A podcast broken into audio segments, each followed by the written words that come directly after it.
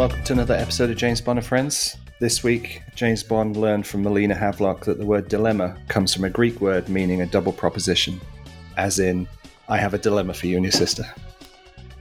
Oh my god. Thank you. and good really? really? I'm I'm here through Thursday. Oh my god. they're, they're going to get worse as we go on with this. All right. this week, we are going to watch Casino Royale 1954, which I think is the least watched of the James Bond canon of James Bond fans. It's fair to say. Yeah. Uh, I would actually take it a step further. It is the redheaded stepchild. This gets less love than even Casino Royale 1967. Mm. Think- especially especially by people who haven't seen it. Yeah, I was going to say, there's a lot of fans out there who don't like it, who never watched it. Yes, exactly. As such fans do. Alrighty. So um, this week we're joined by the usual crew: Bill, Card Sense, Phil, Nobile Jr., Ben, David, Calvin, and Lisa. Would you like to introduce yourself, guys? Uh, I'm Bill Koenig, and I run the blog called The Spy Command. I'm Phil Nobile Jr., editor of Fangoria and MI6 confidential subscriber. I gotta work on my bona fides. Kind contributor now. Hey. Is my turn? Yes. Oh, hi, I'm Ben Williams. I write for MI6HQ.com and MI6 Confidential magazine. I'm David Lee. I run the JamesBondDossier.com and I also wrote uh, the complete guide to the drinks of James Bond. I'm Calvin Dyson, and I have a YouTube channel under that name where I make review videos discussing all aspects of James Bond media, films, books, games, uh, all that stuff. And tonight I'm drinking a very fruity, very crisp rosé. So, uh, cheers, everyone.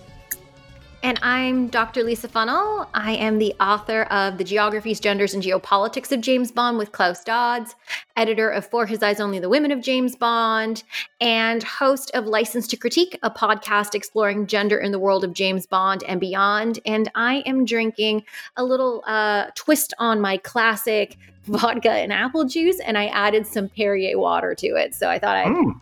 you know, just step outside of my comfort zone just a Mm. little for today. Live a little. Living a little with Perrier. Other mineral waters are available. Still trying to work on that sponsorship. Uh-huh. yeah, Perrier will take you. I like Perrier. Yeah. You know, we'll treat you better than the Brosnan films. I'm drinking a giant I, a giant I, I, cola. I actually, I, I, I actually live in a, an area where they, um, they they produce mineral water. It's one of the best known mineral waters in Catalonia. Ah, so it couldn't be easier for them then to send you some to plug on this show. Yeah, yeah, yeah. Have to have a word. Uh. I think that they're owned by Perrier as well. I think. Ah. Mm. The good news is um, you don't have to part with your hard earned money to watch this because it's on YouTube. So um, if you want to watch along with us, there will be a link in the description of this episode where you can watch the exact same version we are. And we have to be a little bit careful because um, MGM released a version that curtailed the ending, and that's the one that's most commonly distributed. Um, but the version we're watching actually has the original ending intact. Well, I was going to ask actually, is it even possible to view this by, you know, let's say we're going to watch it on YouTube now, but is it available on any kind of disc or something? I, I don't Yeah. know if I've ever seen it Yes. available It's here. a bonus feature on the uh, 67 Casino Royale. Oh, it is but not without the ending. Yeah, But not the ending, because the ending was found later, is my understanding.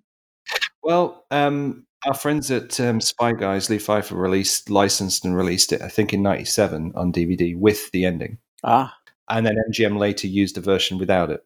So go figure. Hmm. Yeah, And you way can to go, tell- MGM. And you can and you can tell the difference because among other things uh, i think the official mgm version doesn't have the actual end titles it's like you know somebody made up title cards Yeah. i mean they're the same credits as Ah. the show but but but the version we're going to see has the actual end titles from the show exciting. well I wouldn't call it exciting I'm It's- trying, I'm trying, guys. Come on. all right We'll, i'm we'll put the actual YouTube link on Twitter, right, or something like that, so that people. It'll be in the description of the podcast. Yeah. yeah okay All right. There's a lot of. So I think we should frame this for anybody who hasn't seen it before. Before we get into it, which is this was a live television production in the 50s. So this should not be fairly compared to any movie production. It should really be compared to a stage play, in my view. Um, soap and opera. and I, Or I agree with that. Also, this was part of a series called Climax with an exclamation point, and this was the third episode shown. The first episode was an adaptation of The Long Goodbye, which was the longest Philip Marlowe movie, and they squeezed it into an hour, so it was like the short goodbye. But um, but but but the show, but the show is actually it was actually somewhat ambitious, probably more ambitious than it should have been because they were like taking uh, things like a farewell to arms and squeezing them into an hour and uh, Dr. Jekyll and Mr. Hyde into an hour. And also the other context is is that okay at the time this was broadcast there were a grand total of two James Bond novels and and we're going to see the introduction where the host says oh based on the bestseller by Ian Fleming no it wasn't I mean at this point Bond novels were doing all right but they were not bestsellers not in the US anyway Well, didn't want anybody to change the channel at that point, did they? no it wasn't even released as Casino Royale in the States. Right. you asked for released it You asked for it, yeah. yeah. Yeah. at least in paperback which would have made it a very funny title. Climax. You asked for it. yeah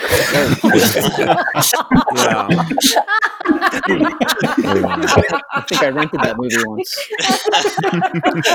You know what, um, oh my god! yeah So that's where my mind's at. Yeah. Well, we, we should also that one point was out. funny. We, we should also Do I, have I redeemed myself? please? You Are we back to zero? Okay. we're, we're we're clean slate. Clean slate. Yeah, younger viewers may notice that it's in something called black and white. yes And uh, and um, oddly squarish. Yes. Yeah. well and, and Yeah, well, And that's Instagram, isn't it? They used to have. Shot for Instagram in '54. and also the cameras in those days i mean they took like 20 minutes to a half hour just to warm up you couldn't and usually two two guys on a dolly to move them. yeah they were they were huge and it was anyway just just some again the This, broader uh, context This is 54. yes That predates videotape, by the way. Yeah. it does Yeah, which- because videotape didn't come along till the late 50s Yeah, 56 is when I was reading the two inch uh, videotape happened. So they would film a monitor with 16 millimeter film, which is what we're looking Right. at. Oh, yeah God, because I- I because didn't because know it would be sh- because it would be shown live in the east Co- i think east central and maybe even mountain and then like but the film was so they could show it in los angeles on west coast time um but i saw uh, i won't go into details but i saw this thing from 59 was like one of the first considered one of the first shows done on videotape and you know it, it won a ton of emmys and all this stuff but yeah but but as part of the ahead of the actual thing of the show whoever put it together you know had a photo of one of those cameras i mean they're huge i mean Yeah. and you know you so you see camera movements in this it's like you know there were like couple guys are like sweating to move the camera around Yeah, basically they were pushing a car, weren't they? yeah And most of that was the weight of the glass on the lenses. yeah Don't get too technical. Yeah. All right. So with that bunch of asterisks, I guess, against this, uh, what we're about to watch, um, who would like to provide the introduction?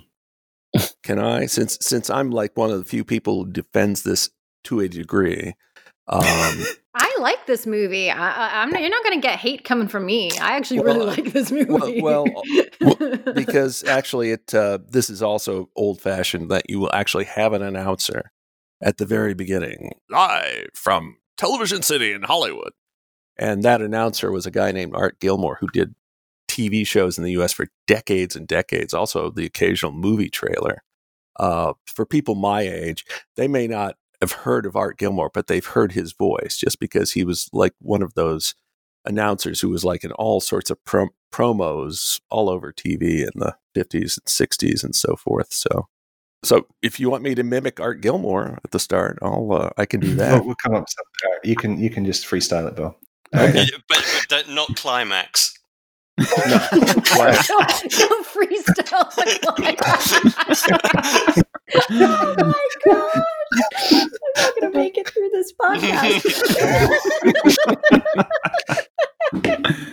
Uh, all right. Um, so everyone's got the YouTubes open. Yeah. Yeah. All right. Oh, In, God, what if it plays an ad? um, I don't think this channel's that uh, monetized. Okay, So sorry. if, if it does, we'll we'll we'll we'll, we'll dub in the ads in real time, like the Beautiful. original shows. All right. In three, two, one, play. I love hearing everyone's click at the same time.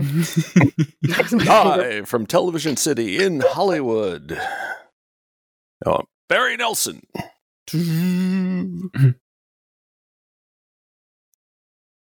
Peter Lorre. Yay! Linda Christian. Much underrated first Bond girl. That's right. In I'm sorry. In Climax, a brand new series from Hollywood. Mm. And now here's your host, William Lundigan. This is this is a new approach to. Uh, This is, how, this is how we get around copyright. That's right. That's right. And, and, he, and he starts talking about this is a shoe. I think Calvin made. I, I I haven't seen the whole. As I mentioned earlier, I haven't seen the whole of this. Uh, this so this is my first seeing of this uh, of, of CR fifty four. Um, so I'm glad to be sharing it with you guys. I have watched Calvin's YouTube review of it, and um, I think he says something along the lines of like, "No, doesn't look very dangerous, does it?" And Calvin goes, "It looks very dangerous." And then he Not just only starts. am I stealing everything from Calvin, all my all my notes, but um, I'm stealing his joke. Uh, I but- just point out that this is the first, the only Bond film where they actually explain Baccarat. Well, in, in the 2006 movie, they don't play it, so there there wasn't a Well, lot of point you know, then. Bac- Bac- Baccarat pops up in a lot of the movies, but nobody explains Yeah. how it works, and it's pretty obscure. that first game. job would have got him right in the dick. it's a pretty strong tree or pillar. Is it a pillar? It's- It's a pillar. It's a In the book, pillar. It's. Yeah, and, and the assassin, uh, and the assassin in, is intent on firing right into the center of the pillar. It's like, well, you move it, you move your aim a little to the right, you at least get his elbow. It's a cool opening, though. I think, like, as a dramatic hook to kind of get you into the story Yes. quick, like just starting Right. on an assassination attempt. It's quite a good, yeah. It, it, it, it's almost it's almost like a, like a pre-title sequence. Mhm. Mhm. Oh, Yeah, very and- true. Yeah.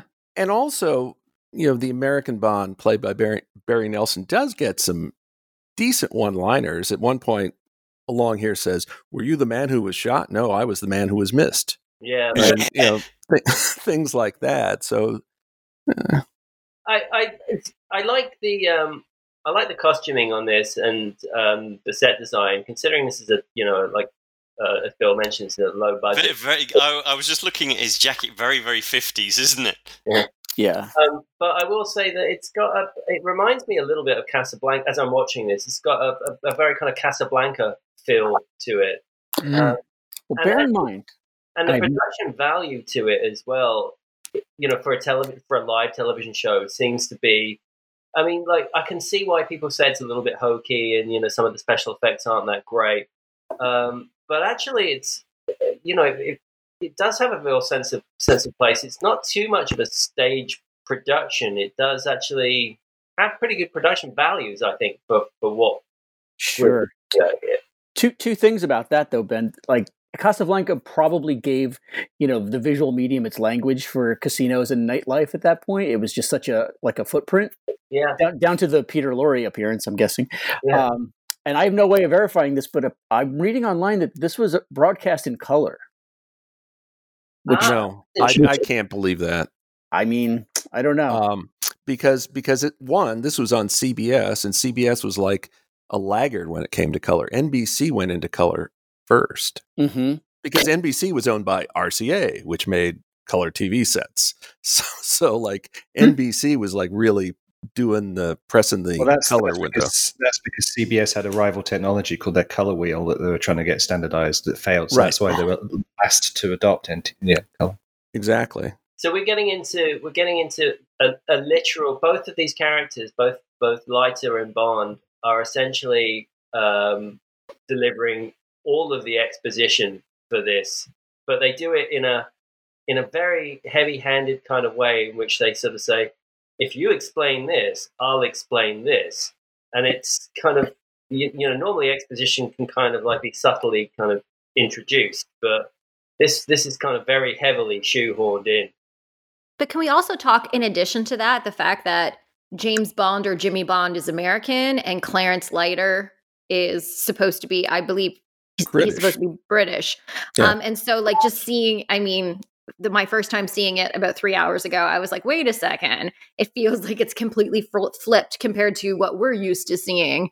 And I'm not sure how I feel about sort of like a very hardened Jimmy Bond who kind of like has, I don't want to say like a gangster sort of edge to him, but sort of he kind of has a little bit of that tough guy edge.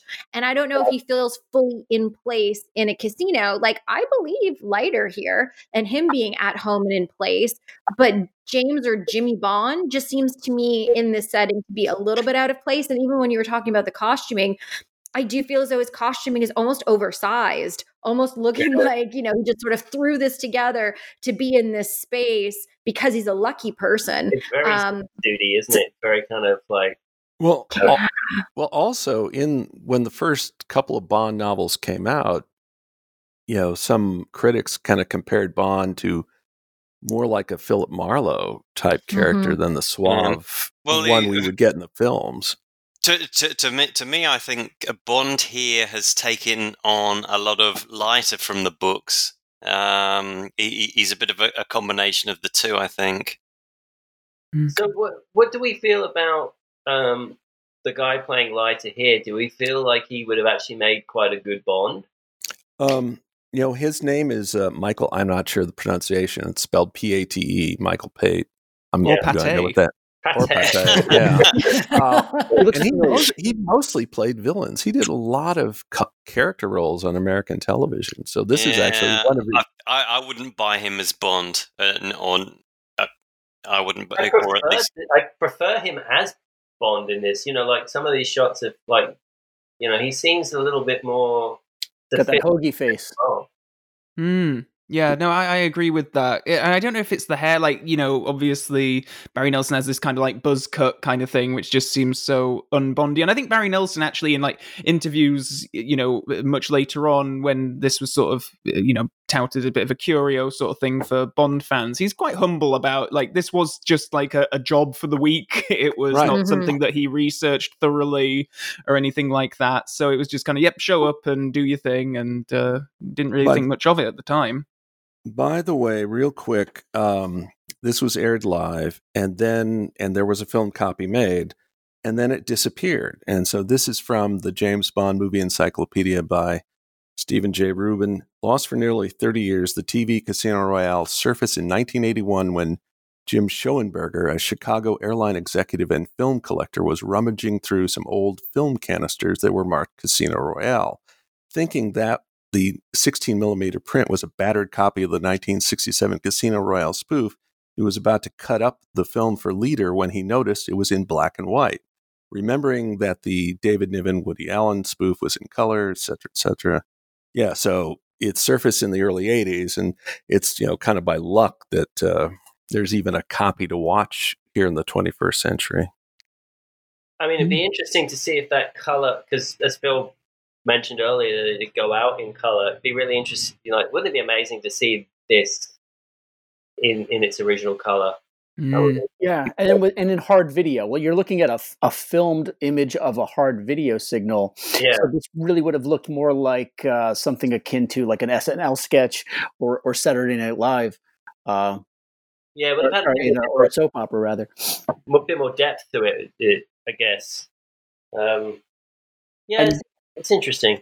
And the production designers back in the day, when when they were presented with the idea of broadcasting television in color, you know, a couple of years later with Dark Shadows and whatnot, when Dark Shadows made the switch to color, they went really overboard on the color. So it's it, it'd be interesting to see what sort of choices were made in terms of the uh, you know the the the scenery and and the costuming. Yeah, For, great. for all we know, it's like bright green curtains and Exactly. red Mhm. floors. Dark Shadows got a real kick about bright green outfits when they switched to color. Well, or the Adam West Batman show, which was done on film, but I mean the color thing was they went way, way into color, like you know the Mhm. purple gas and all that Yeah. stuff. Some tenure. So Le Chiffre here is holding court at the casino for the first act, pretty much, isn't he? Yeah, Hmm. Can I say something about Peter Lorre? Mm. Um, I think that any film he is in, it's going to be a better film because of him. And I just wanted to sit here and just give some sort of like personal fandom and sort of a nod to him and Mhm. just the, the what he brings to this role, what he brings to pretty much any role that that especially when he plays a villain. Um, I think he's one of my it's I, it's bold, but I think he's one of my favorite villains in in a, in the Bond universe, just because it's Peter Lorre just yeah, bringing on the the creep factor. You know what I mean? one Like of there's them. Well, and, oh, and in the uh, dialogue, I think it's Leiter refers to him as a toad, which is kind of based on the novel, and Mhm. uh, you know, it's like, yeah, he does kind of look like a toad. When you Mhm. when you read um, when you read Casino Royale, the, the novel, it's hard not to kind of picture Peter Lorre in the you know in, in the in the Le Chiffre role, and I Yeah. think um, in terms of casting, it's about as bang on the nose as you can get. Um, and Peter Lorre is, is an amazing act was an amazing actor anyway. Um, so I think he he was he was just a blindingly good piece of casting for this, and they were very very lucky to get him, even if he is a little bit kind of jaded by this point. Um, but yeah, he has he has so much presence and charisma, and he but he really does, you know, I, I think inhabit that uh, the Yeah. role of the sheep. Well, the live TV dramas, it was a bit of the Wild West. You would have, you know, Oscar-winning actors showing up to do these things, uh, and and very talented writers here and there. You know, uh, Rod Serling, Paddy Chayefsky, John Frankenheimer, Sidney Lumet, all cut their teeth in live drama. None of whom are involved in this production. No, Uh, but you know, as, as an actor, and if you're Peter Lorre, you're, you you might not know what you're getting into. You don't know if you're getting a good one or if you're getting, you know, uh, like one of the sort of lower rung productions. you also had up and comers on the crew, and this crew included a 25 year old Jerry Goldsmith. He did not. Now, contrary to the IMDb entry for this, I just looked it up before we started recording. Goldsmith did not do original music for this. What he was tasked with was going through the CBS music library and selecting cues and figuring out where to use them. I, I watched about 35 minutes of this before we did recording, and I I heard a snippet of something I remember seeing like on Gunsmoke, uh, which didn't come on till like the the following year. So uh, um, in this for this production, he's more like a music supervisor. Right. Late later with this series, he did do original music, including an adaptation of uh, Doctor Jekyll and Mister Hyde.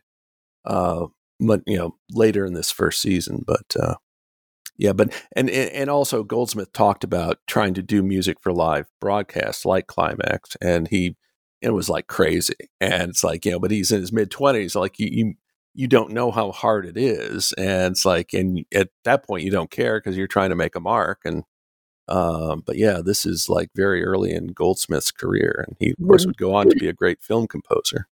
Would all of these live dramas be just needle drops? Essentially, they have to pre-record the music. There weren't. There weren't. There Well, was well, they, you know, where they had original scores. I don't know. I guess they would have had to, unless I mean, I can't imagine you have a complete orchestra. If you did, like, if you did try to do it live, you couldn't have an orchestra. You might maybe have what eight Right. pieces, eight musicians. Um, And this is why a lot of those soaps had that organ music because it was really just sort of like it was a smaller piece of equipment that they could just, you know, Yeah. one one musician hitting those cues uh, in the studio. God, I didn't know that, but yeah, I kind of it's kind of obvious when you say it, isn't it? They, they, they should release the uh, the soundtrack to this. Mhm. But I do like the soundtrack. Like even the Doctor No soundtrack. even in this Mhm. particular scene, like it, it has, I think when you mentioned the soap opera, like it's really kind of melodramatic music. Mm-hmm. And it's something that comes from the era, from the time period. And maybe that's why I like this film is that it's different than the type of soundtracks that we get now. And I kind of like the hyper the hyper melodrama that that it brings along. And in when we're watching it and thinking about the fact that this is live and this is taking place and this music is amplifying you know the relationship between these two the fact that he knows that you know eh, there, there's a microphone in the room and they're both sort of playing along I, the music actually works really well. And and for something that's taking place live, um, and I didn't know that when I was watching it, so I just assumed it was just like a regular movie when I first saw it. I I had no clue that there was anything going on um, in terms of of, of, of a live um, uh, recording of this. I think that it's even more notable, and I think that if we're gonna if we critique certain little little things here and there it's really difficult to to consider it in comparison to you know a film where people can retake their scenes and where the music can be queued up exactly perfectly and the lighting can be tweaked and all these things Yeah, can happen Yeah, during I- it- and yeah. post. it- it's it's amazing that they actually managed to do this. Oh, if you think goodness. about and- if you think about all the props that Sam Mendes got for the fake one take opening to Spectre, Yes. which was like eight minutes. Here's fifty nine minutes of one take Yeah. James Bond. And and also just uh, just to close the loop on Goldsmith. So given they were doing this live every week, like Goldsmith didn't have a lot of time to go through the music library and select cues. I mean, Mhm. it's I mean it was I mean it was really crazy. I mean, they would do a dress rehearsal and so then um and then based on the dress rehearsal they tweak the music, you know, and then and then they go live, you know, when they were, you know, finally doing it live, but you know, you basically had a you had a a test run and then you then you were on live before millions of people. I don't doubt that the technical, no, like all of that kind of stuff that you know made this thing possible to do it live and all that was you know, really phenomenal. My only other sort of go-to reference for 50s TV is Alfred Hitchcock Presents because I'm a big Alfred Mm. Hitchcock fan, so I watched plenty of that, which was obviously not recorded live. And No. I, I- I must say, watching this, I do feel like it's it's novel that it was all done live, and it's interesting to kind of see how it all gets put together as a result of that, and you know all the different sets and stuff. Kind of thinking about the production, I do feel like it would be much better to watch now if you know the actors weren't concerned about hitting their marks and the lighting didn't have to like there are there Mhm. are some goofs in here every now and then that I think do ultimately kind of detract from it as a whole. Yeah. I, I kind of wish it didn't yeah it didn't go out live if it had just been a sort of more uh had a bit more time with it potential to do multiple takes and that. And there's a couple of like dialogue fluffs as well that kind of you know where the you can kind of see that the other actor is maybe kind of pushing for the for for the line to be remembered, um, which I think you know like it it feels kind of uh, you know very stage play like. Um, but you wouldn't, yeah, you definitely wouldn't get those kind of moments of, uh, um, you you love me still, don't you? Kind of. What was that you were saying earlier? yeah, I, I just noticed a couple of lines getting sort of repeated, and um, you know, I don't know whether that was intentional in the script or whether that was really the actors kind of, uh, you know, pushing each other along. But I don't know. Mm. Just Um, a point about wallpaper, because I know we've talked about it. Is that turkey wallpaper? Are those that's that can't be turkeys in the background. no, that's, uh, that's uh, or potatoes? it's a it's a smiley face on a balloon. It's a- No, it's Uh, like seriously, that's what it looks like to me. it's a laurel wreath.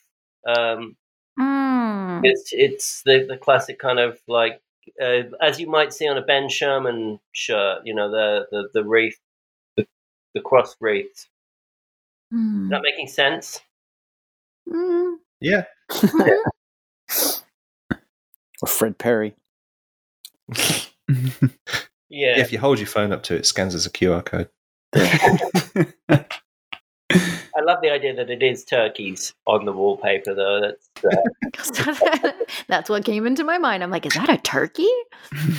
But again, it's the textured wallpaper. And even when I'm thinking about wallpapers, I'm thinking about how, even in the early Bond films, we've talked about from Russia with Love, we've talked about the wallpaper in Honor Her Majesty's Secret Service in the casino, how it was just sort of like that busy wallpaper with like a like a consistent design. And I think that it's just it's an interesting element wallpaper in general in some of these uh earlier films and i don't think wallpaper really it depends on where you live but you know in oklahoma wallpaper is not real really big um it's not necessarily like a consistent design feature now so i think it, wallpaper certainly has its moment Well, the, the scale of the patterns has changed. Mm. Right. that is true unless of course you uh, happen to be living in the house that I just bought, where uh, wallpaper is absolutely everywhere. Um, oh my god. moving on. Um, So, uh, Bond phones in the Bond series. Uh, yeah, oh yeah. Hmm. It's pretty this whole, curved. uh, this whole this whole kind of like conversation, like one-sided conversations, you know, where people don't have enough time to actually say the things that they're supposed to be saying. Oh, so yeah, I I think, and it and it's a very kind of uninteresting thing to have a one one side of a conversation um, in a still static shot, you know, Hmm. and uh, the- But then it, it doesn't give time for the guy with the gun yeah. to come up to you and, and he show that fumbles it. It's like it's out, and then he's like, "Oh no, wait, it needs to be covered for this," and then he uncovers it again. It's just one of those little things again, which I think is cute. Like I do like watching live TV and live dramas and stuff because it is always funny when the actors fluff up. Um, so it gives it that extra layer of you know sweetness, I suppose. he just he literally just finished his sandwich off set. He was Well- like, Well, "All right, coming on now, my turn." Well, in the very first episode of Climax, Oh. the one that based on the Long Goodbye, you know, a guy is supposed to be shot and he's supposed to crawl, you know, off. Instead, he stood up and you could see it. And I saw um, an article from the Chicago Tribune. they were commenting about this, and that was a kind of famous live TV incident. And does that mean Um, it's conflated with this all the time? People think Yes. Hillary did it. Yeah. Yes, where I have tried to tell people that's wrong, and they just all they do is they talk louder. I I saw it. I saw it. It's like Dolly's braces. I saw Peter Lorre get up when he was supposed to be dead. There, there's one for you, Calvin. yeah, Yeah. or, or maybe just don't. yeah. no, I get harassed by enough people. exactly. Yeah. yeah. you know, the thing is, it's probably the same people. it probably is. Ooh, maybe. I It's the mean, Venn diagram of Bond I mean these conspiracy theories. these these were two these were two know-it-all Bond fans, and I just like they started yelling. It's like Is there any other type of Bond fan? um, I know nothing. I don't know why. I'm. I never claimed to know it all. It's like, yeah. I liked earlier on. I meant to mention this because I did. I, I did see some snippets of, of, of this before we started recording. But there's a there's a bit where you know just uh, just after he's been uh, attempted, the, the assassination attempts happened. The uh, hold on, my dog's coming. Um, he he says something along the lines of, um, "Oh, you know, well, your police will be on hand for you at any time, sir." And then he goes, "That's great. Here's go and get me some chips." It was a very kind of like uh, fetch my shoes kind of moment. Hmm. Um, you know, like this is the guy that runs the, the whole casino, and he's just kind of like, "That's great. Just just go away and give me some uh, casino." anyway, sorry. Mm. I like her hair, by the way. It's sort Well, of a it- very 50s style, short hair back. And I'm always like, how did she curl it? Because I, I don't know how to do my own hair, let alone what, like, but it's sort of just like a classic cinema short, half up hairstyle that I don't know. I just love the costumes in this film. I think she looks Well, great. Also, for Oh, it's, this, it's one. It's one eight hundred exposition calling. I I was about to say also they um they they merged you know Vesper and Mathis into one character, and that's part of the that part of the process I assume of like trying to shorten Yeah. you know the story into a fifty minute you know it's fifty minutes minus commercials. Um. Anyway, Be sure to call again if there's more story plot points we need to be covering. Mr. Bond, okay, I'm threatening the woman, so please lose. Okay, what what do you mean? Let me work walk that back now. She works I- for you, and yet you're threatening her. How does? Huh? I could. I haven't seen this in years. There's not much I remember of it, but there is a line coming up that I do remember because it's so bad. It's something like it's when he has that cane with a gun in it, and it's behind Bond, and he says, Oh, "I yeah. have a cane in your back, except it is not a cane; it is a gun." is a gun. Like, ah. and it will not make noise. So it- So if I shoot you, you will be dead. So in, the, in the novel, right, the same thing happens, but it's contained. The, the the gun part is contained within the handle, right? And in this, Mm. book, it's like the gun part is contained within the the length of the cane. So it, Yeah. it the subtlety of like sticking the handle in his back is kind of lost. Mm. I, So it's I, I, starting I, Act I, Two, I've, I've never never un- understood it as that. I always thought it was the uh, the length of the cane. No, I think the idea was that he just shoved the back of the handle Okay. into Uh, You know- I'll, I'll, yeah, I'll, I'll have to take a look at that. I, I've, I've always imagined it that it was the uh, the, the barrel was the length of the cane, but Like yeah, a shotgun. makes sense. Yeah, makes sense. Makes sense. the, the subtlety of that would, would be like you're standing in the Mm. middle of a casino and you're pointing your entire cane into Mm. somebody's lower back. Yeah, I just no. I think I think it. I mean, please do check it up and find out whether I'm I'm wrong. But I always just assumed it was that it contained within the handle. Well, also, it's been a while since I've read the novel, but isn't a lot of it done kind of like Bond's internal thoughts? I mean, yes, the guy does say something, but you know, whereupon here it has to be done with all dialogue, so Right. it gets kind of clunky. I with- mean, you know, He could literally be holding a banana behind him. He wouldn't know, right? yeah. In the, it could just be a bluff. I'm holding a banana, but it is also a gun. Uh, it One will of the kill most you if I shoot you. one of the most interesting things, the fact that this is live, has to do with like the deck itself being properly stacked. Oh, yeah.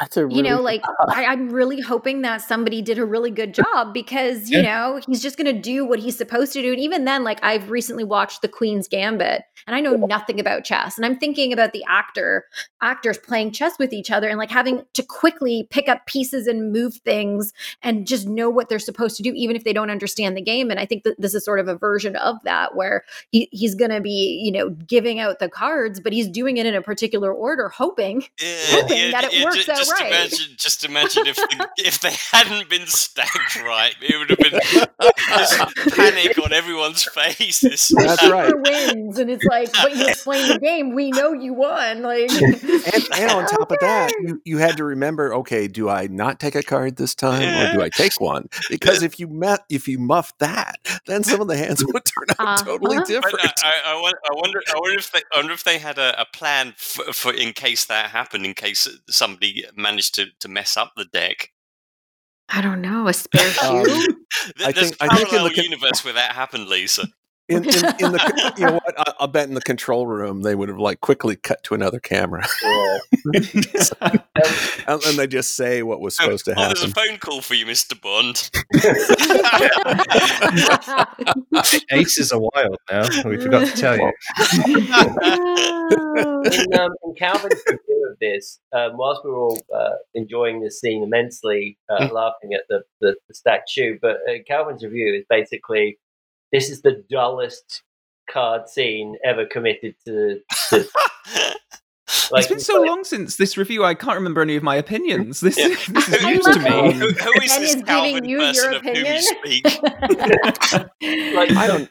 so you say in the review, Calvin, it's like imagine like you know the the Casino Royale scene with, with Daniel Craig, where every the stakes are high and there's huge tension, and then you see this, and then like it's Hmm. plodding and kind of like there's no tension in it. There's just high low. So- I have a little conspiracy theory for you, right? What if the cutaway to the if the overhead camera is a different table with stand-ins? yeah, that would make a lot of sense. And hopefully, yeah. someone who could use the little stick thing because, like, he's been having a little difficulty like scooping them up. So Yep. imagine if you can't Yeah, even scoop up the cards. If they're face down and then it cuts to the overhead camera. Oh, Yeah. maybe we're Yeah. Yeah. But at the very least, it's panning over, so there, somebody's handing him the right cards.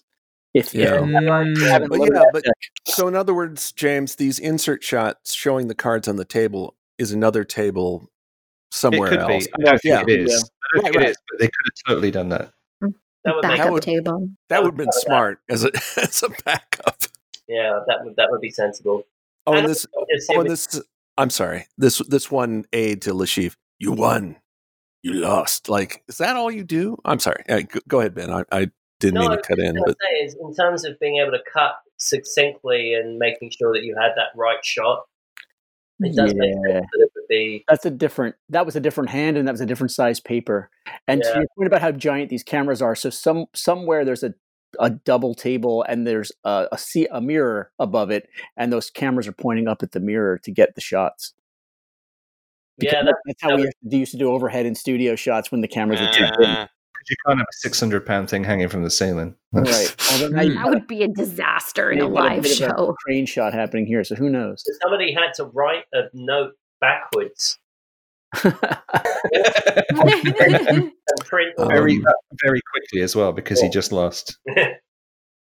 Um, yeah, I remember. Um, I remember, like, I went to a cooking class once, and they have those big angled mirrors yeah. over the, you know, over the cooking thing, so you can see what the, um, what the chef is. is and, and not to overthink it, but in the control room, you could just switch the image. You could just flip it. In you That's know, true, what was going out was correct.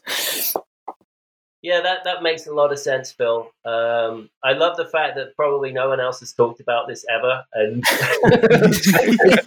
Dive on Climax 1954. Well, uh, here, here's something else. Um, of course, when uh, Eon finally got to do its own Casino Royale, they switched it for what was it, Texas Hold'em Texas Poker, Hold'em. yeah, Mhm. and and they they claimed it's like, oh, this is much more dramatic. No, it's not. It's like Texas Hold'em Poker was like really popular at the time. They were like going in on that. I mean, Baccarat can be filmed in a dramatic way. Now, I don't know. Especially when you explain the rules before you do it. Right. Mhm. But Um, significantly less skill involved, wouldn't you say? I was just going to say that you know, uh, in earlier in this production, you know, uh, Jimmy Bond does actually say most of it. This is luck, and it's mostly like twenty one. Yeah, it's blackjack. Yeah. So I, I think I guess what I'm trying to say is that like at least by switching it to to Texas Hold'em, the skill act uh, aspect comes in. Well, it, I don't want to go in details, but like there were there was a, a, a another spy thing with a depiction of Baccarat. Now they spiced it up with cheating, and like the cards were marked, and you would have these point of view shots. Right. You know, like if you had the um, if you had um, contact lenses, you could see the markings, and so then that you know you know Yeah. clues the audience in on what's happening. Then also you have the hero out cheats the villain. So it's like, yeah, Baccarat can be perfectly dramatic done the right way. Wasn't How that about- Casino Royale 67? Didn't they have glasses that you could see through the cards? Maybe. Did i I'm make that up? I'm I'm I'm thinking make, no, I made, made that up. It was only a week ago that we saw it, but I can't remember. Wasn't here's the it? Kane thing. Yeah, because they were, they were looking through the window, the one way mirror Yeah. thing, and then he had glasses, and then he had, gla- yeah. Mm. Yeah. To so- anybody walking past the scene we're looking at right now, So he's about to get Would sodomized. not think something suspicious. Yeah. the longest cane in the world. The Nobody shit- No, knows no, it. don't worry, he's just my proctologist. Said I It would be even my It rectum. would be so much more subtle if he just actually had a small pistol in his hand. yeah. yeah. Oh well. Well, er, well, when we first saw him, when uh, Le Chiffre was with his uh, henchmen in, at his hotel room, you did see the guy working his cane gun. I guess he was loading it or just checking it out, whatever. But they did did show it, Hmm. pr- you know, prior to this. Not that Uh, matters. foreshadowing. yes. Also, um, real quick, one of the writers of this was a guy named Charles Bennett, who was born in, I think, 1899. Um, and he he like co-wrote the first version of um, the Man Who Knew Too Much for Hitchcock.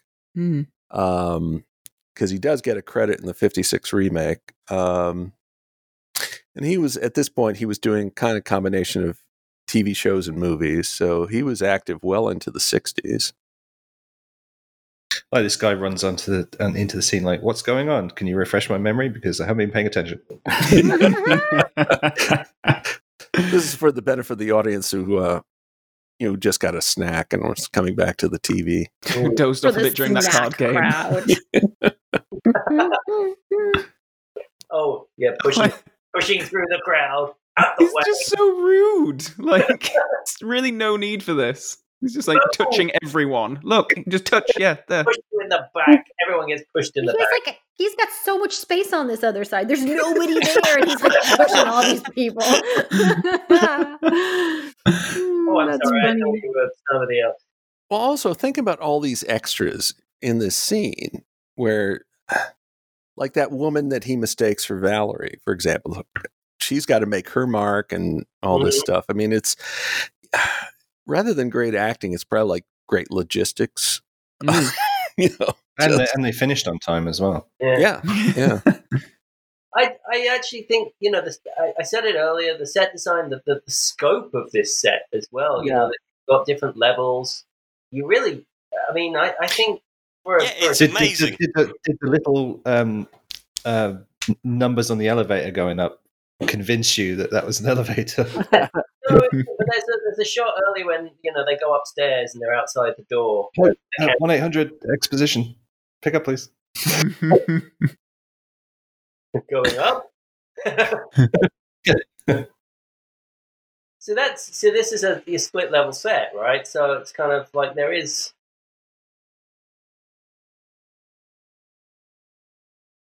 I mean, obviously, it's just another part of the studio that's kind of like just raised slightly, but I don't know. It just uh, it, it it feels like the the production value on this, considering that I just I don't, I I thought that it was going to be a lot Cheaper. well, yeah, I thought it was going to be a lot cheaper. Actually, See, I'm pleasantly surprised. Eon, Eon always talk about putting all the money on the screen. Uh, I reckon these these people did. yeah, Right. They they just had less money to put on the screen. they had less money, but they put it all on screen. yeah, That's right. But they have a lot of stairs. Like this is a hotel with like a lot of stairs, stairwells. It's the same floor, but I'm going to go down like five stairs. Like, and I think Mhm. that what it does is it it actually facilitates movement. It allows us to sort of get the sense that he's moving through this entire hotel, yeah. this this space. Like it actually works visually for what they're trying to accomplish, but logistically, like what hotel has this? Like it, it doesn't actually make too much sense. it, it, Okay. right, It has dynamic movement, but it also creates the illusion of a larger space. Yeah, And yeah. That's uh, It's a convincing elevator meter. little little mouse behind it running in a circle. Aww. the Casino Royale mouse. Well, and in fact, I remember Calvin's review, and the the light changed as Bond was getting putting That's the uh, check into right. the hotel number because suddenly Lights it's it was kind of yeah, it was kind of dark. Suddenly it's lighter. Like oh, Uh, someone had to wake up and get to their mark. All the all the places to hide it. Well, That's straight from the book, though. It is. Well, I know, but I just never understood why that was a thing. And nobody saw him standing with his door open, like And a screwdriver. right, yeah. But like it is smart because it's like, would you check the room? No one would be like, yeah, but check the numbers outside the room. You know what I mean? It is Mhm. clever, but that's typically that's typical of Fleming. Really, I think that Mhm. it you know it speaks very much of. I mean, obviously it is Fleming because he, he wrote it, but it's it's typical of his kind of. like,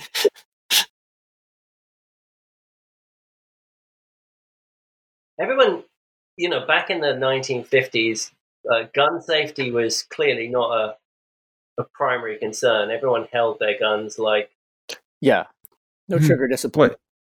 You got to remember, this went out with a with a with a plea to please wear a seatbelt in your car. Different times. Look at the way While you, while you enjoy a nice cigarette.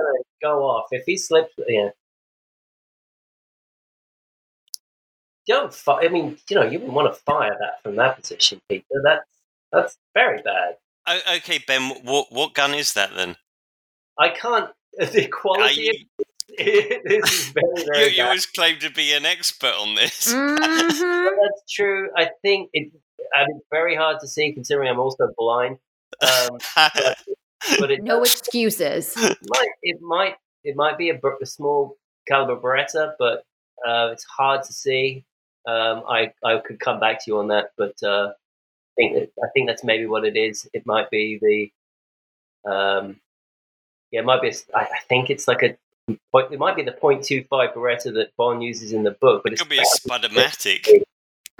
It could be, a, but it also could just be a prop gun, and They that's could- I was about to say they could have gotten it at a toy store. It's like yeah, ah, it- we forgot to get the gun. Quick, run down to. and a lot of a lot of um, a lot of these these um, firearms are uh, you know from, from particular productions just uh, literally prop prop pistols and things. So I can't. And to be honest, this is a very blurry. Uh, Yeah, I, I, I wasn't actually expecting an answer from you. I was just taking the piss. fair enough. Commercial break, and James Bond is now on the floor. Act three. We always say Bond films, the third act matters. Here we go. Mm. It's, it's very Okay. 007 Legends just to have Bond knocked out all the time. Yes. Take him to the tub. Well, I mean, Cook. Okay, so like obviously they could not duplicate the, the torture scene of the novel. So like, what do you do? So Yeah. they came up with this thing about using the pliers on his feet. Yeah, Um, But I, I, I reckon that this works quite well. Well, it's it it's left to the viewer's imagination. You see the guy like getting ready to put the pliers on the feet, then you cut to Bond in agony, and so it's like you know the viewer can imagine what's happening to his poor toes. Speaking of bodies, can we talk about her biceps? because like she's going to be tied with her arms behind her back, but her arms are beautifully like muscular. And eh, yeah, I, th- there's just been a few shots of her, and they'll continue on when they start moving her around where like she looks like she can take them, but she doesn't. Okay, But here's something.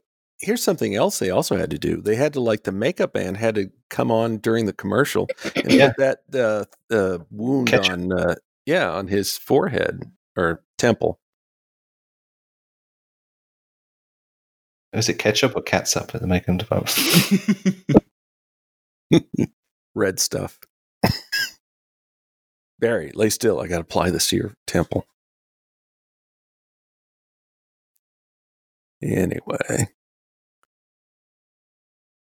yeah. The chief was just like waving that gun around. It is a Mauser, uh, 1934 Mauser. There you go. I just looked it up on my uh, my trusty uh, I I am uh, FDB. Hmm. Look at her arms. Oh yeah. Put those guns away. Seriously, they're like envy worthy. Like, I want arms that look like that. Yeah, I wouldn't mind gun- arms that look like that either, Mm. and a, and a waist like that. Yeah. Oh, okay. I forget if I mentioned this before, but like, okay, Bond never calls himself Jimmy in this. Nope.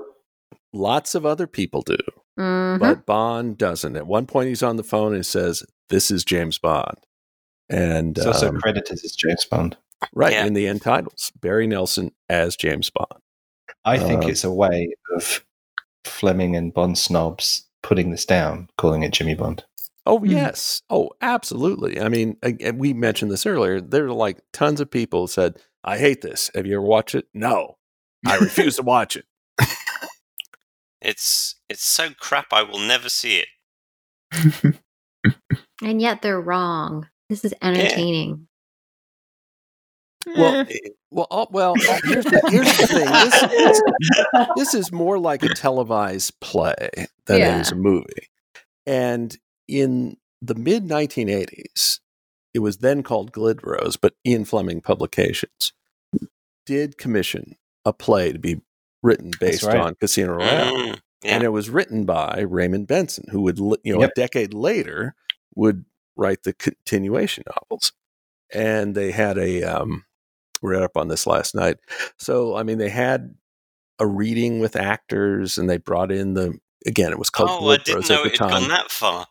Yeah, and they brought in the Glidrose people to you know, and but then Glidrose got cold feet, so no, forget it. And then a few years, you know, then later, of course, Eon got the rights to Casino Royale, so it was never ever going to be made. But uh, yeah, an actual do- play But version do you know A, a, a Bond stage play is, it feels like the right thing for Barbara Broccoli to do since she's so into s- Yep. stage.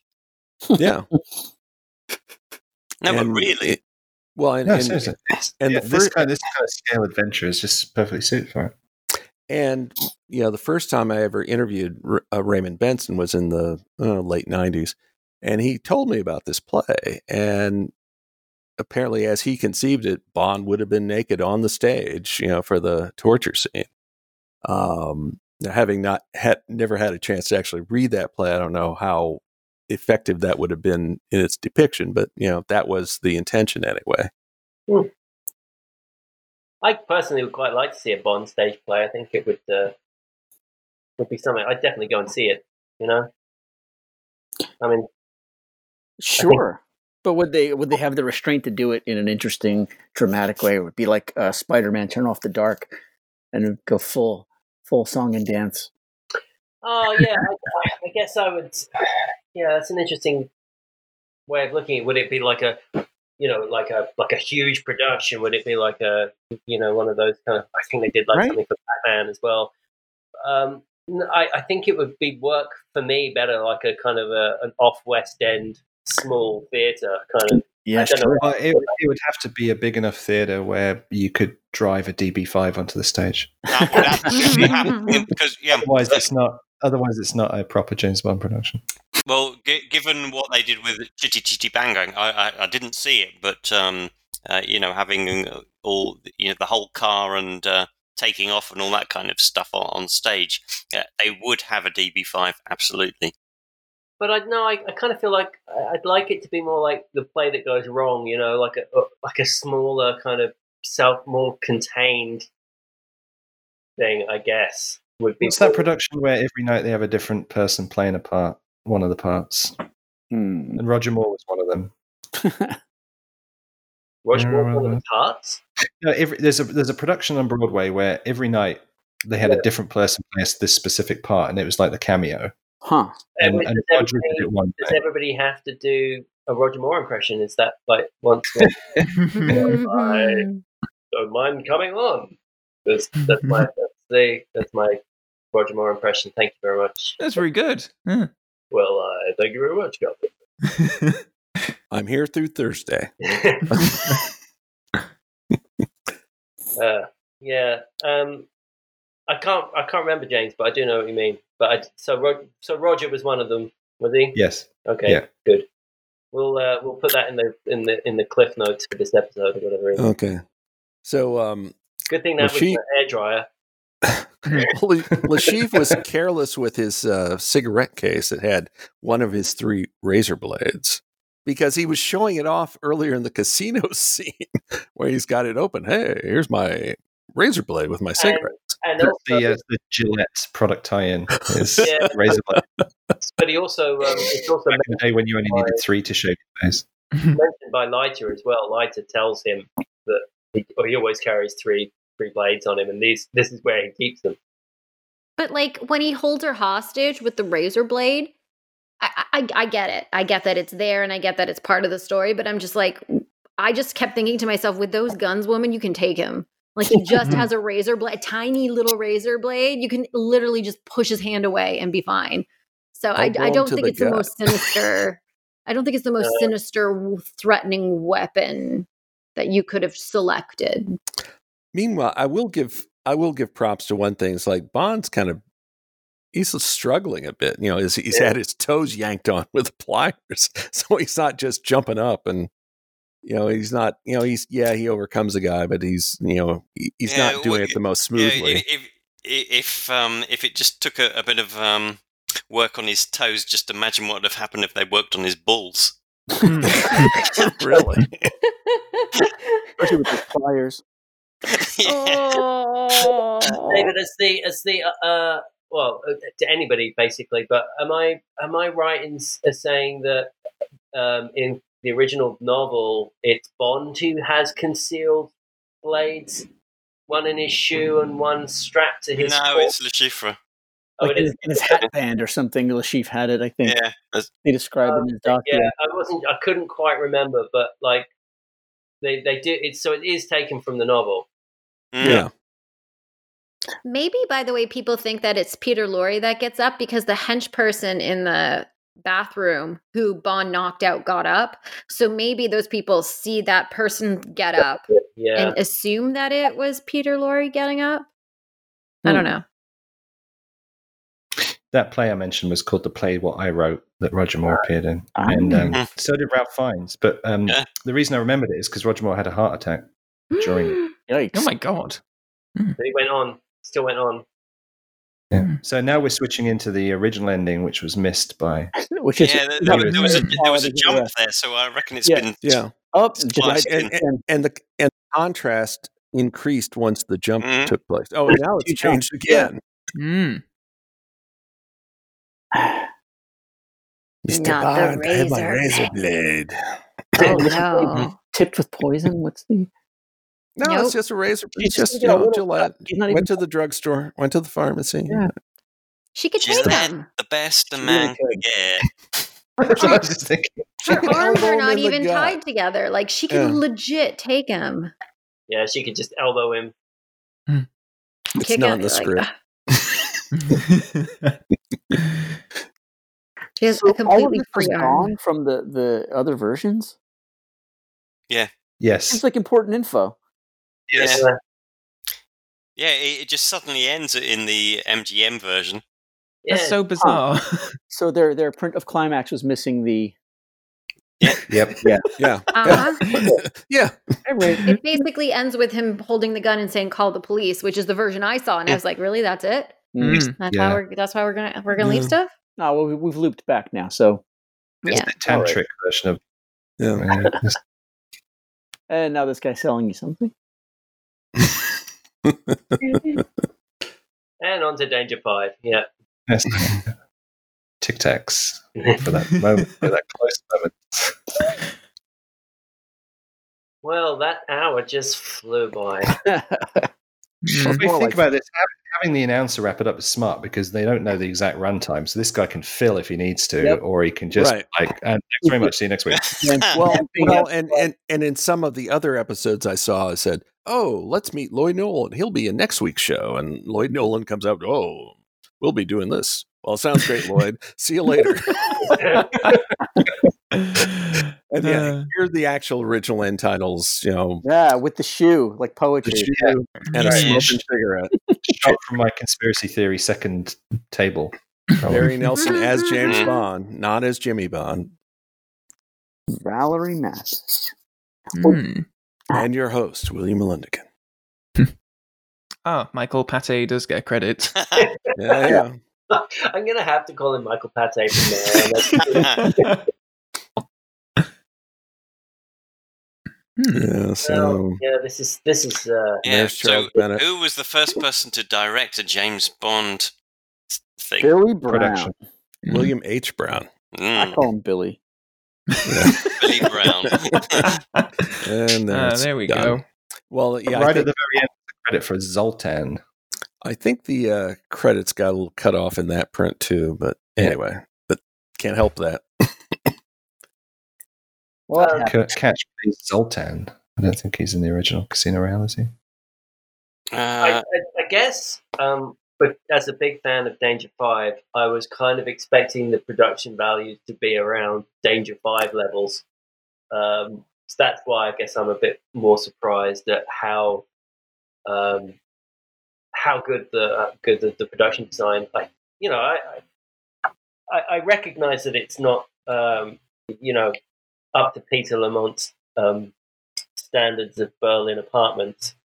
Um, but it, it's it's very good. Um, all things considered. Yeah, And- e- e- exactly. It, it, it's it's clearly of its time, and it's clearly of uh, it's clearly within the limitations of, of live television. But they, they did a good job on it. They did a really good job on it. Yeah, I, I agree. I, I think TV productions would struggle to do it today. yeah, I, I, and and to and not only just that, but like to to get as a live piece, you know, to get everybody you know falling into all the ducks in, in a row, so to speak. Um, I, I think it's uh, I think it's a real achievement, and having and having not seen this before, um, I I mean this is this is my kind of raw reaction to it. It's just that it's a lot better than I thought it was going to be, um, and uh, actually I enjoyed it.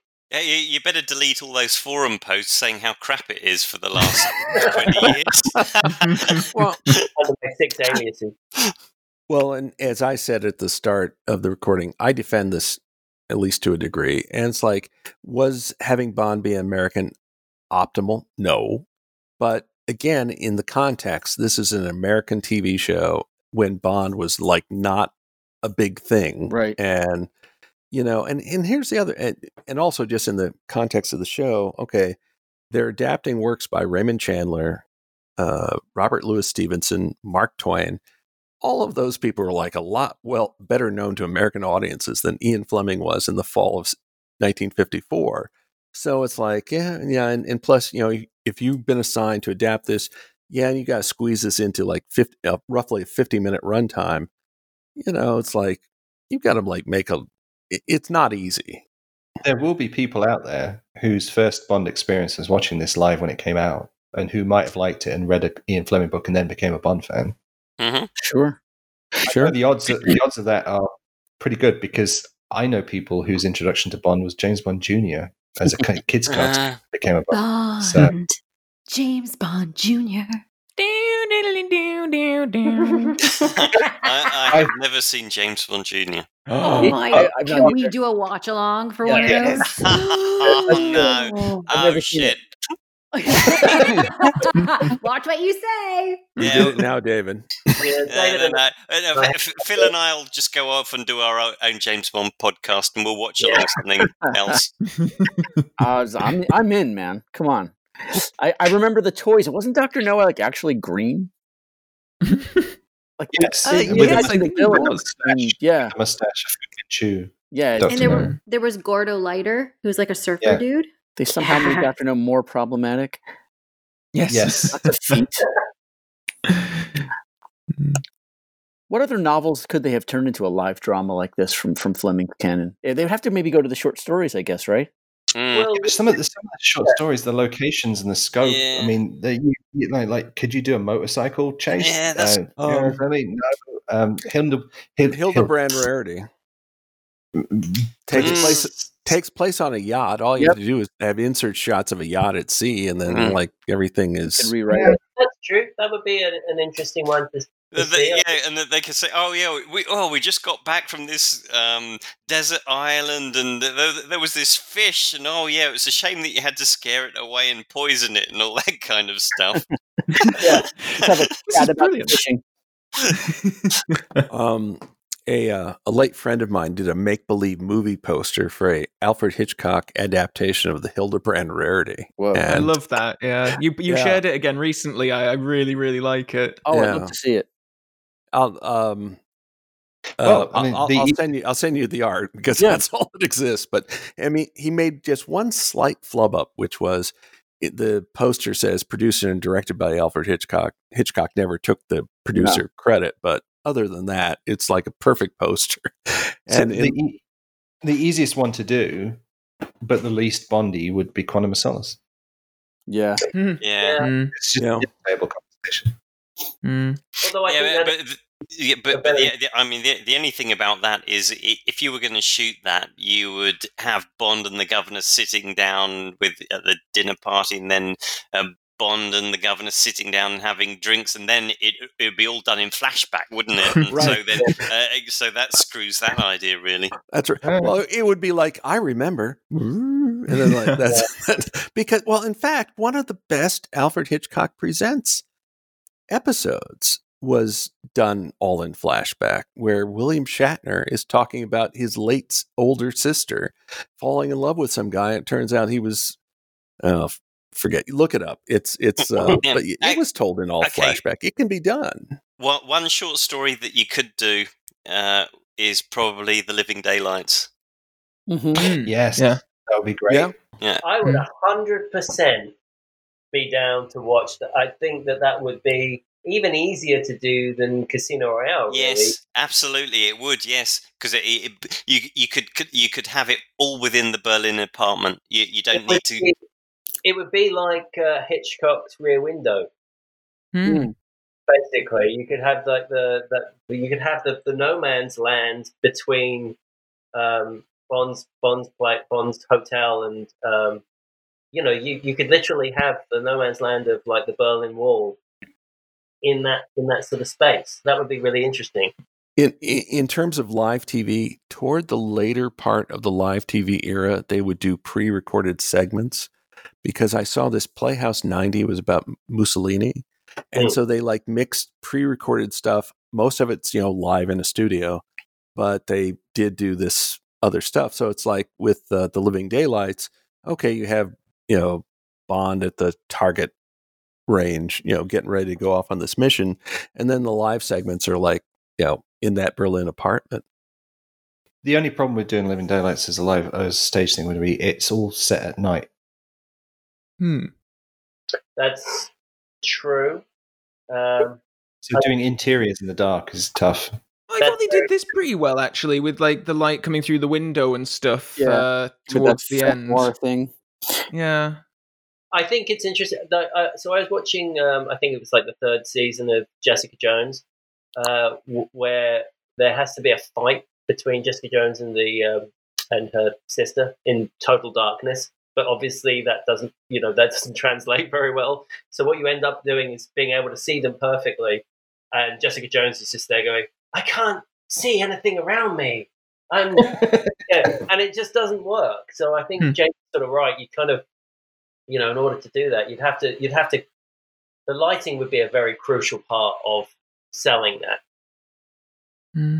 But mind you, it's the same with this this um, Casino Royale when they do the scene where they're playing the music to hide their voices over the microphone. And on paper, that sounds like, yeah, you just play the music in the background. And actually, all it does is really distract the hell out of you from what they're actually saying. So Hmm. I'm, I'm still in my mind. I'm looking at. I'm thinking about like that rear window comparison you made to Living Daylights, where you could have forced perspective on the stage and Yeah. have Trigger on one side doing her thing in her building, Bond on the other. And uh, Yeah, okay, that and was uh, cool. okay, and ba- basically you, you blast the whole stage with light, but the whole set's black, and the actors are dressed in black. Ooh. Or you just have the searchlights from, um, you know, Berlin Wall. Berlin Wall just occasionally kind of like glancing in and But you, you could have them sweeping across the stage continually, and and the Yeah. whole thing the whole thing's black, but it, uh, yeah, maybe it's got some, some you know, white, and so it, it's all very high contrast. Yeah, so you're kind of saying like um, uh, that. What is that? Uh, that Sin City, kind of Mm, almost yes. like a black and white version of it. That could work, I suppose. Okay, we we need to pitch this to Barbara. Yeah, Right. I, I'm guessing she's gonna say no, but They're not busy right now, right? Uh, so, Lisa, you hadn't experienced this before today. No, and What I've were you- what you- experienced. Go ahead. How low? How low were your expectations, and how did you come out of it? Well, we had just watched Casino Royale 67, you know, last week, and I was like, oh God, um, what is this going to be? And so I've watched it twice within about three hours. And I really liked it. I was watching it when I was working out, and so it kept me engaged. And I even delayed calling my parents because I needed to finish it, even though the version I saw didn't have the full ending. And I got confused and perplexed. And then you sent me the right ending, and then I was fine. Um, but I also had a conversation with my dad who had never heard of this one. And so he's going to be looking it up and he's going to listen to the podcast. Um, and, and he's excited to hear what we have to say. But I actually thought it was really good. It, it to me, it's just, it's a throwback to, you know, sort of old black and white movies. Um, again, I sort of have given my thoughts about the music now that I know that it was a live production. Um, I just thought it was really interesting and kind of melodramatic. And now that I think about it, quite innovative compared to the way that we have um, a lot of oversight in our in our current uh, media system. And even when I think about Saturday Night Live, there's always gaffes, there's always mix-ups, there's always actors sort of laughing um, about missed lines, and with them you can laugh along because it's a comedy. But this, this is a serious portrayal, and I thought they did a really good overall they did a really good job and of course if it has peter lorre in it i'm gonna really enjoy it so it it it i had, didn't really have expectations. I thought oh gosh here's another just another one of these you know casino royale films. And i to me it definitely it's it, it ranks a lot higher than casino royale 67 i mean it's half the time. Um, and it actually makes sense. It's like there's like a like a plot and they're the same actors and they make it from a starting point to an end point and you, You kind ask of for so much, Lisa, out of your I agree. Like, narrative it's a high entertainment. Bar. so I mean, I I, I enjoyed. I re- I really enjoyed. Even though I found like Jimmy Bond to be a little like I don't know how I feel about Jimmy Bond, but I think it for what it is, I think it really works. And I really hope that, you know, anybody listening to this podcast, if you haven't seen it, if you're just sort of listening to our watch along, that you just give it a shot because it really is, I think, a special little element in the world of Bond. Absolutely.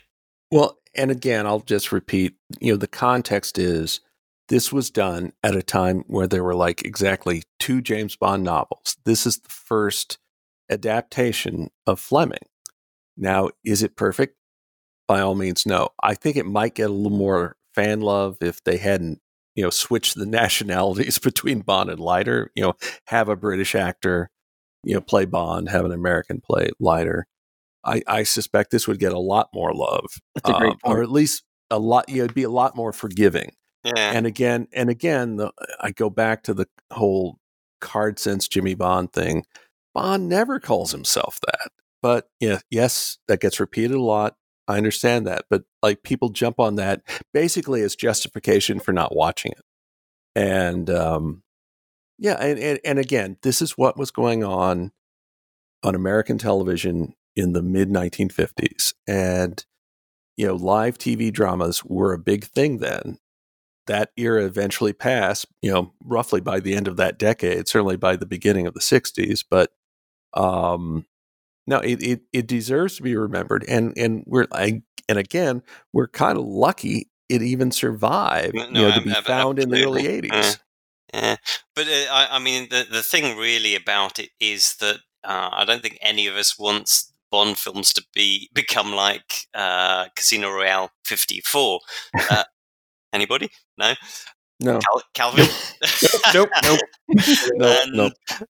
uh, but it, it's uh, you can't compare something that was made in 1954 and was filmed live and for television with filmmaking today, and you Mm. can't you can't compare it with entertainment today a- at all. Mhm. You, you need to completely um, you, you need to put your head in the context of of, of when it was uh, when it was filmed and and I, I assume it was it aired on a Saturday night and probably uh, a Saturday night in 1954 it was pretty thrilling stuff Sure. so you, you and, know, and watched by watched by an awful lot of people. I imagine. yeah yeah yeah Millions Yes. of people because there were only like three networks. And at that point, ABC was like a half a network. So Yeah. it's like two and a half networks in, in the US. And and so you know it, and unless you watch it uh, understanding or, or or trying to understand a bit of the context then Mm. uh, you, you, you, Sure. you're going to fail and it, certainly if you go into it thinking that it's a crap um, attempt at doing James Bond then you're not going to like it but uh, if you haven't seen it you, you should um, it, it's only an hour uh, you're probably Mhm. wasting more than an hour of your day on on Instagram. So, uh, Or listening to us. or for, yeah. for, for snobs and for context, even if you're even if you want to be snobby about it, the Criterion Collection has a great box set called The Golden Age of Television, and you can see some of the contemporary pieces of programming that were running alongside this stuff like Marty and Patterns and Requiem for a Heavyweight. Which, by the way, when the BBC did Requiem for a Heavyweight, it starred Sean Connery, uh, and that's yeah, I lost. saw you. Yeah, So it's that. Yeah, but the audio has been found, so I'm going to listen to it and imagine, I guess. But I really love this period of television because it's such a singular moment in history. Like as someone said, as Bill said, by six, by 1960 it was over. But in the early years of television, they they were deciding what television even is, and the idea that they were mounting live, you know, go for broke stage productions to be broadcast live across to the entire country is just a really thrilling, exciting thing that you don't see too much of anymore. And also, So, um, it was a Thursday night, not a Saturday night. I found Oh. that. Um, but here's the thing: um, it ranked the 22nd. The climax series was the 22nd watch most, most watched series in America that year. They got between nine and 10 million viewers, Bloody hell. which which today, outside Yeah. of live sports, Yeah. does not happen. Right. Yeah. and they were the And- and- 22nd rank with that viewership. That's, yeah, that's yeah, incredible. and, and and also just tie the loop on um, on just live TV of that era. I mean, some live TV dramas were then expanded and turned into movies. Right. Twelve Angry Men Marty. and Marty, uh, and Patterns. You know, Patterns. those three. Yeah. hmm Yeah, it was Um, considered legitimate art at the time, uh, but I guess not. You know, Howdy Doody wasn't. But you know, they're all using the same tech, um, so you know, the spectrum. There was a spectrum of quality, uh, but I do think it's an important moment in, in uh, audiovisual history, at any rate. Yeah, Mm. well, Uh, in, in fact, what what you were saying um, uh, a couple of minutes ago, Phil, is quite interesting. That they they were. Uh, I- don't remember how, how you phrased it exactly, but you, you, you said that they were uh, they were trying to decide what television was, and I, I think that that's actually a really really good point because um, you know th- this th- this th- they clearly thought television was uh, akin to the theatre, and so it was like putting the Mhm. theatre in the home. And uh, you know, uh, these days, the I think phrase home theatre. yeah, yeah, yeah, yeah, yeah. Clue there, uh, but uh, but you, you know, I, I remember in, in the UK they, they used to have you know um, television plays, but they, they, they were never live. The ones that I saw, uh, They just stuck a camera at the Palladium, didn't they? Uh, yeah, I, I guess so, Or yeah. wherever, Well- or Crystal Palace, and they Uh, just filmed whatever performance was on Saturday night. And then when it was over, they switched the network off. Mm. I, I was about to say that in America, the peak of live television was the advent of Playhouse 90, Mm. which was the name was because it was 90 minutes instead of just an hour. And um, I've seen some of those on YouTube. You know, again, they're kinescopes, but I mean, they're promoting the writers as much as the actors. Yeah, so writer's like medium the- for a while. Yeah, especially Rod Serling. It's like written especially for Playhouse 90 by Rod Serling. Yeah, I Um, would, was- I would really love it if they pushed writers more these days because uh, the writers seem to be so overlooked so much of the time. Sure. yeah. Phoebe Waller-Bridge says, "Hold my beer." There. Yeah, Aaron Sorkin. You get the outliers, but it's it's. uh But then they, Well, they they push the writers into showrunner positions, and, and they're overseeing a writer's Yeah. room now, so it's not as uh, uh, authorial, I guess. Well, and also with Phoebe Waller Bridge, she's as much a performer as, as she is a writer. So that's a, s- I mean, she's a special case just by herself. Yeah, yeah. Um, I, I, I really do agree with um, everything that David said about this being a really sort. You know, you have to watch it in the context in which it was made to appreciate it and get the most out of it and understand it. Because I would hate to think that you know uh, people who got into the Bond films in the eighties, nineties, noughties, you know, wh- whatever, would just go to this and just sort of dismiss it immediately as you know uh, whatever boring or or not terribly well produced. Obviously, it needs to be viewed in that context, and I think as a historical piece, as a, a thing for you know, major Bond aficionados to seek out and watch. I think it's necessary.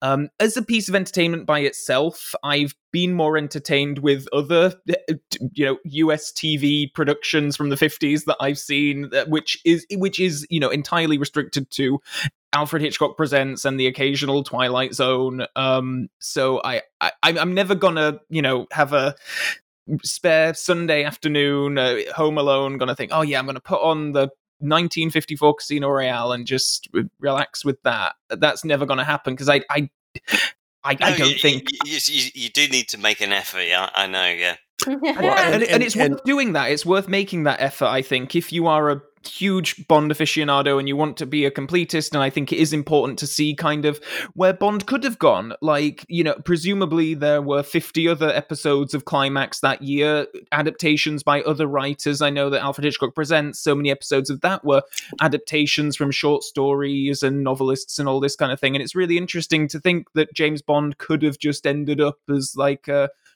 adapted into a few TV shows in the 1950s, and that's it. Like, uh, you know, a lot of writers kind of just had their stuff adapted in that way.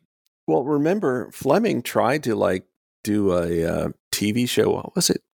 Something James Colonel Gunn. Gunn or James James James, Gunn, Gunn. yes. Yeah, and and then when that didn't sell, he like used some of the storylines and recycled them into you know the For Your Eyes Only short story collection.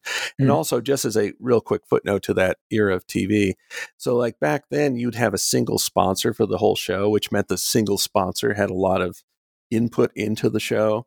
And one reason why Rod Serling ended up doing the Twilight Zone was because you had all these obnoxious sponsors like wanting to rewrite his stuff, or it's like you can't say this because it might offend our customers and this kind of stuff.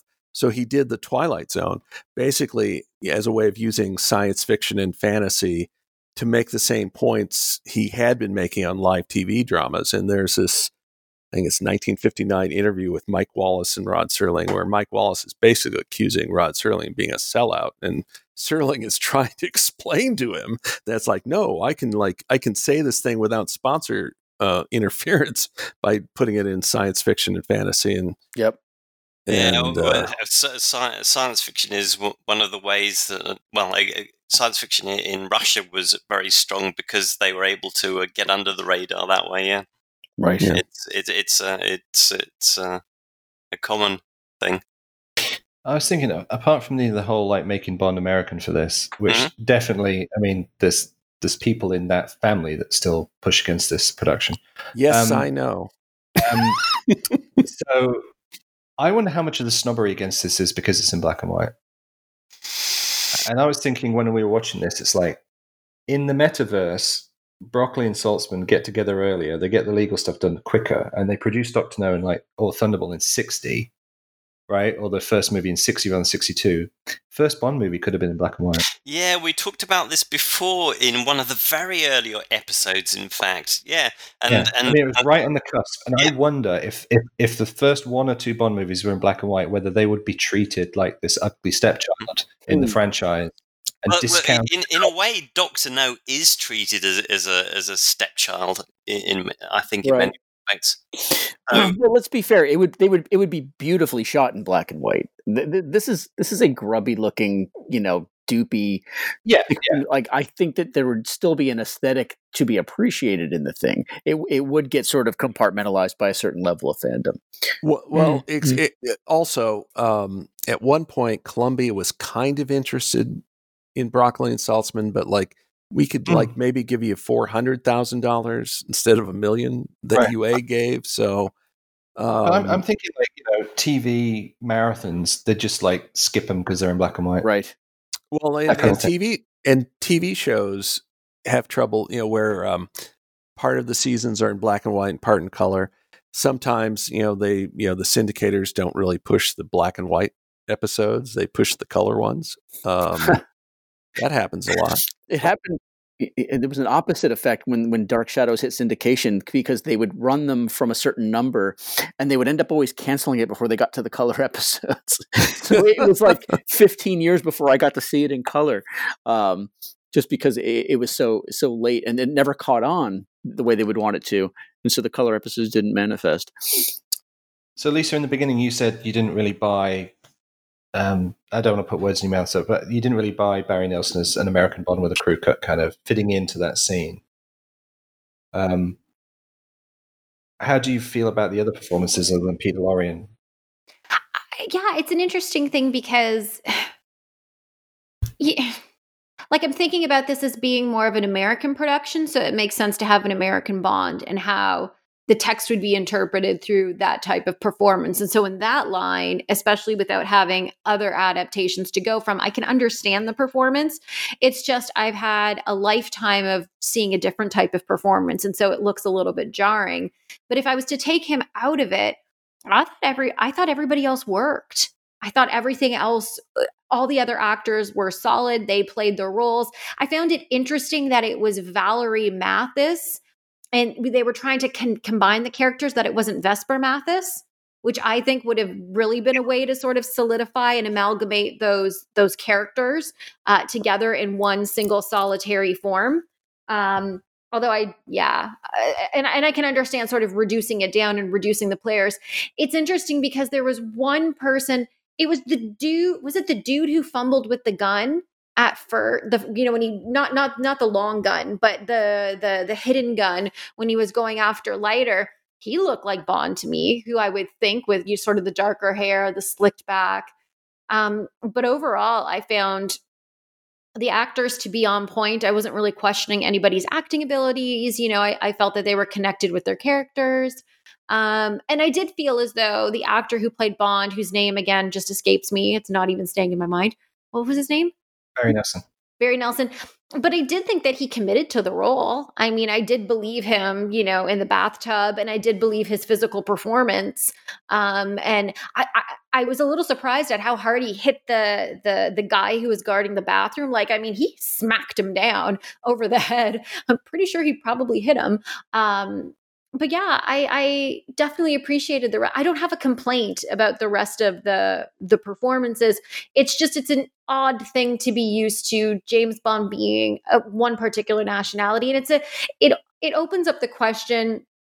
If you watch this, you know, is there really room in the Eon world of Bond for an American to play James Bond, and not an American with you know an English accent, but an American with an American accent. And it, it, it, do you lose something? Is he no longer James Bond if you take him outside of MI6? If you take him away from you know this entire context? And so maybe that's what I was a bit struggling with because he just seemed like he was like there's there's a gentlemanly aspect that comes from you know the british lover literary tradition that i felt was a bit lacking but he kissed i mean he kissed valerie right. pretty passionately and, um, and so. yet, the, and yet the British character shoves people around in the casino.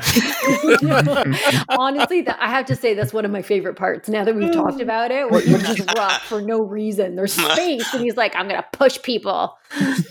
it's not a mosh pit. What do you think about Linda Christian in the in the in the other than her arms being, you know? I thought that she, I mean, she reminds me of the typical woman that I would expect to see in a 1950s movie. And and I, yeah. I don't know if i don't know if that's saying a lot or saying a little but to me she just reminds me of all the women in that time. Um i, I yeah i mean I, i'm not emotionally moved by her one way or another so i thought that she held her own but am i compelled the way that eva green's vesper lynd moved me? No. I remember being surprised when she passed away in 2011 we wrote a robot up as she was the first bond girl right screen's first bond girl mm-hmm. She's Mexican. Whoa. Oh, really? Yeah. But that was quite a common thing on US TV of the time. It was like Mexican and Canadians just mm-hmm. appeared as Americans and nobody knew any different. Yep. Yeah. She was quite famous in, in the day. Hmm. And she had great arms. Like I know that we said yeah, yeah. arms, but like, gosh, like goals right there. Hashtag goals. Those arms. It's impressive. So we, we need the Valerie Mathis workout. Hey, there you go. The, the arm workout. Um, it goes with your pussy galore judo self defense. I mean, we can have like an entire collection of like, and then the Michelle Yeoh or the Wai Lin version of like mm. martial arts. Like, you could really have a market here. Maybe we, really, pussy we, acrobats. I, am more of the Elliot Carver martial arts. No. oh, geez. Skill level. Oh, uh, can I say a quick thing about Barry Nelson? Just um, not the ideal Bond, but just that you know he did have a long, very productive career as an actor. Anytime you can do a half century or better as a working actor, it's like you've had a pretty good career. And uh, you know he did Broadway plays. He did lots of guest star shots on U.S. television, and yeah, I mean, he was in The Shining. Again, he was in The Shining. He was in Airport. Mm. He was in Airport as the pilot with uh, Dean Martin as his co-pilot, mm. um, mm. and other things. Just anyway, just you know, he, he was a solid actor, and just you know, but again, he gets he gets trashed by by some Bond fans. How dare an American play Bond? But, I'm surprised at that. I mean, it's yeah, it's not like it's his fault. He was he was turning no. up for a job that his you know agent got him, and I don't begrudge him for that at all. I like I said earlier on, I think it's quite sweet, really, that reading the you know sort of little interviews that he's done here and there on the on the part, yeah. and he always just comes across really humble and really kind of like, oh well, yeah, no, it's kind of cool that it's ended up being this massive thing. Um, obviously, I didn't know it would be at the time. It was just a job, and you know, well, um, and also again you know the thing was rediscovered in the 80s so mm. it's like he probably had you know, like he probably i don't know if he had forgotten about it but like he was probably like surprised he even got questions about it after a while because mm. like oh yeah people saw that I, do I haven't seen a, that in decades. I do wonder if there was a point in like the mid '60s or something where he was like, "Oh, didn't I play a guy called James Bond in something once?" yeah, maybe. Ben, you back? Yeah, I'll very, I'll very briefly say. I mean, I've, I've said most, mostly what I wanted to say, which is, is that uh, um, echoing a lot of people's thoughts here, which is that um, I think for the time, it's a, it's a, it's an incredible production for for what it is. Um, I think it is part of a completist's um, collection, I guess. Um, I I hadn't seen it before, but I'm glad that I now have. Um, and much like Calvin says, I wouldn't uh, necessarily just stick this on on an afternoon for for enjoyment's sake, but uh, I think there is a lot to be gleaned from it, and uh, it, it's remarkable to see what um, what you can achieve with the limitations, uh, not just financially but um, technically, uh, that, that, that are obviously applied to, to, to, a production of this sort. And I think it I think it stands mm. pretty well considering. Mm, yeah. All right. So have we now exhausted the uh, typical canon? I think we have. Oh, yes. Go, going to the cartoon next. So we're going yeah. to cartoon. All right. We will see you next week for animated adventures, which Eon will exist. well, thanks, guys. It was uh, fun. Bye. Bye. Bye. Bye.